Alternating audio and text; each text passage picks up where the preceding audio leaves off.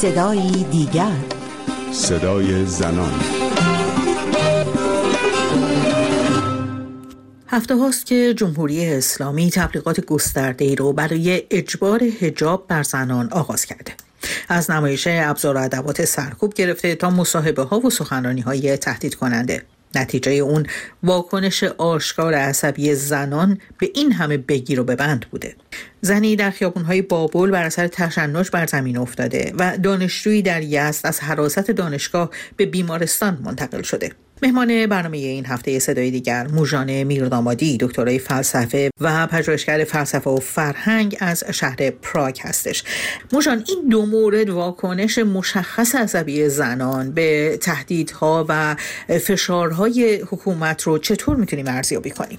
به نظر من این دو مورد رو به عنوان بخش کوچکی از تروماهای روانی که زنان نه فقط به خاطر حجاب اجباری که به خاطر خیلی از قوانین و برخوردهای ضد زنی که در جمهوری اسلامی وجود داشته می‌تونیم ببینیم. برای تحمیل حجاب اجباری حکومت از تحقیر از خشونت و از ایجاد ترس و رعب و وحشت این سالها بسیار استفاده کرده. اینها تمام عواملی هستند که می‌تونن به تروماهای روانی زخم روانی یا استرس هایی که می‌تونن باعث آسیب های متفاوت روانی بشن با نمودهای مختلف که گاهی قابل دیدنن گاهی نیستن منجر بشه. مشان آیا تا به حال تحقیق مشخصی انجام شده که نشون بده که زنان ایرانی از چه آسیب های روانی دارن رنج می‌برن؟ ما داشتیم مواردی رو که به طور کلی گفتن مثلا 60 درصد جامعه ایرانی دچار تروما هست. اما در مورد زنان آیا به طور خاص هیچ وقت تحقیقی صورت گرفته؟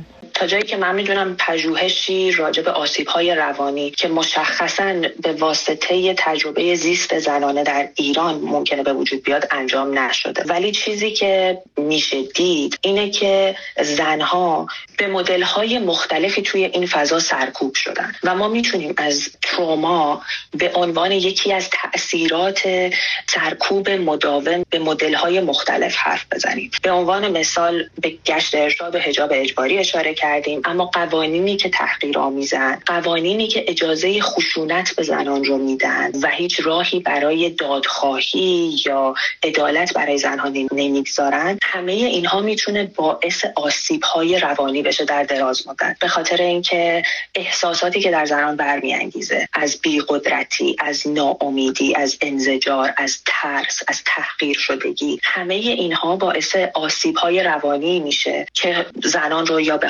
حاشیه میرونه یا منفعل می‌کنه یا هر چیز دیگه ای که سیستم سرکوبگر بخواد. پژوهشی در این زمینه انجام نشده ولی اکثر پژوهش هایی که در حوزه تروما و آسیب روانی انجام میشه از بعد فردی به ماجرا نگاه می‌کنه یعنی پرادایمی که ما توی روانشناسی و روانپزشکی داریم فرد رو به عنوان مکانی که یک آسیب روانی درش اتفاق میفته و مکانی که اون آسیب روانی باید درمان بشه می‌بینن. در صورتی که وقتی ما داریم از فضای سرکوب حرف می‌زنیم و گستردگی آسیب های روانی این پارادایم برای ما شاید جوابگو نباشه و بنابراین پژوهش هایی لازمه که زنان ایران رو و تجربه زیستشون توی محیط سرکوبگر رو بتونه به عنوان سرمنشأ اون آسیب روانی که گاهی به شکل حمله عصبی یا حمله پانیکی یا هر چیز دیگری قابل مشاهده میشه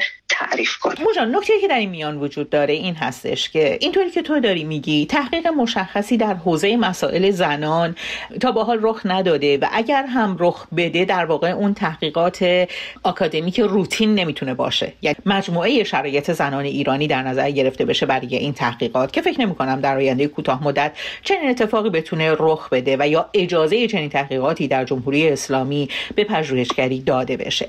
پس به این ترتیب زنان ایرانی نمی‌تونن از حاصل تحقیقات دانشگاهی در مورد خودشون بهره ببرن و به یک زندگی متعادلتر و تعادل روانی بهتری دست پیدا بکنن. حالا من زن ایرانی نشستم پای رادیو و دارم به حرفای تو گوش میدم.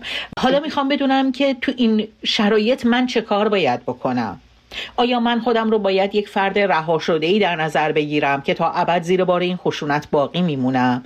یا راهکارهای فردی برای خود من وجود داره که بتونم فشار تروماها رو برای خودم کاهش بدم و به تدریج زندگی سالمی رو برای خودم فراهم کنم؟ به نظر من زنان ایرانی نیازی به پژوهش های دانشگاهی برای فهم تجربه خودشون ندارن. این پژوهش های دانشگاهی لازمه برای مایی که تلاش می‌کنیم وضعیت ایران رو تئوریزه کنیم یا بفهمیم یا شرایط زنان ایران رو درک کنیم. تجربه این سرکوب ها و تروما ها باعث شکلی از همدلی و زبان مشترک بین زنان داخل ایران شده که خودش باعث تاباوری در مقابل تمام این ها میشه. و اینو ما دقیقا به شکل مقاومت های مدنی می‌بینیم و میل به روایت کردن. به نظرم روایت هایی که هر روزه ما می‌خونیم یا می‌بینیم مدل های متفاوتی از روایت کردن رنجی که به زنهای ایرانی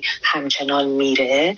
همین خودش باعث توانمندسازی و تاباوری و تلاش برای تغییر شرایط میشه که همین تغییر شرایط خودش به نظر من بزرگترین فاکتور هست برای برگردوندن اون سلامت روان که خب با تمام این سرکوب ها و تروما تلاش میشه که از زنان ایرانی گرفته بشه. در تمامی این سالها با وجود این سرکوب ها که همیشه هم سختتر شده زنان ایران خیلی راه ها رو پیش آمدن و همچنان هم شاید بزرگترین راه مقابله با این ها و آسیب های روانی اکت های فردی و اکت های اجتماعی باشه در مسیر از بین بردن سرکوب ها و در مسیر بقا و زنده ماندن. اما موجان اون چیزی که من دارم در میابم از حرفایی که تو داری می‌زنی این هستش که زنان علا رقم همه کتکهایی که در خیابان خوردند و می‌خورند علا رقم تمام سرکوب علا رقم تمام فریادها علا رقم شلیک تیر مستقیم به سوی اونها همچنان باید در مورد مبارزه که کردن حرف بزنن. اما به نظر می‌رسه در یک ذهن محافظه کار اینها همش باعث آسیب های بیشتر میشه. نه اینکه بخواد اونها رو محافظت کنه در برابر آسیب. ما وقتی که از یک فضای سرکوبگر و فضایی که استرسا و ترومازا می‌تونه باشه صحبت می‌کنیم از دو جور آسیب روانی می‌تونیم حرف بزنیم. یکی آسیب روانی که حالا مستقیما به خاطر کنش سیاسی اجتماعی یا حتی زن بودنمون توی اون فضا می‌بینیم یا در معرضش هستیم. آسیب دومی که می‌تونیم ازش حرف بزنیم از تلاش برای آداپته شدن با محیطی میاد که اصولا سالم نیست.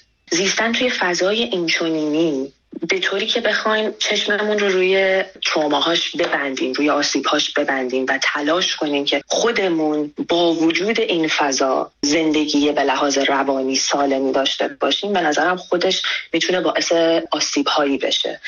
بنابراین من فکر نمی کنم که ما توی این فضا بتونیم از نبود یا پاک شدن آسیب روانی صحبت کنیم. ما نمی‌تونیم از عدم وجود آسیب های روانی حرف بزنیم و نمی‌تونیم از این حرف بزنیم که چطور از خود مراقبت کنیم که هیچ آسیب روانی متوجه ما نباشه.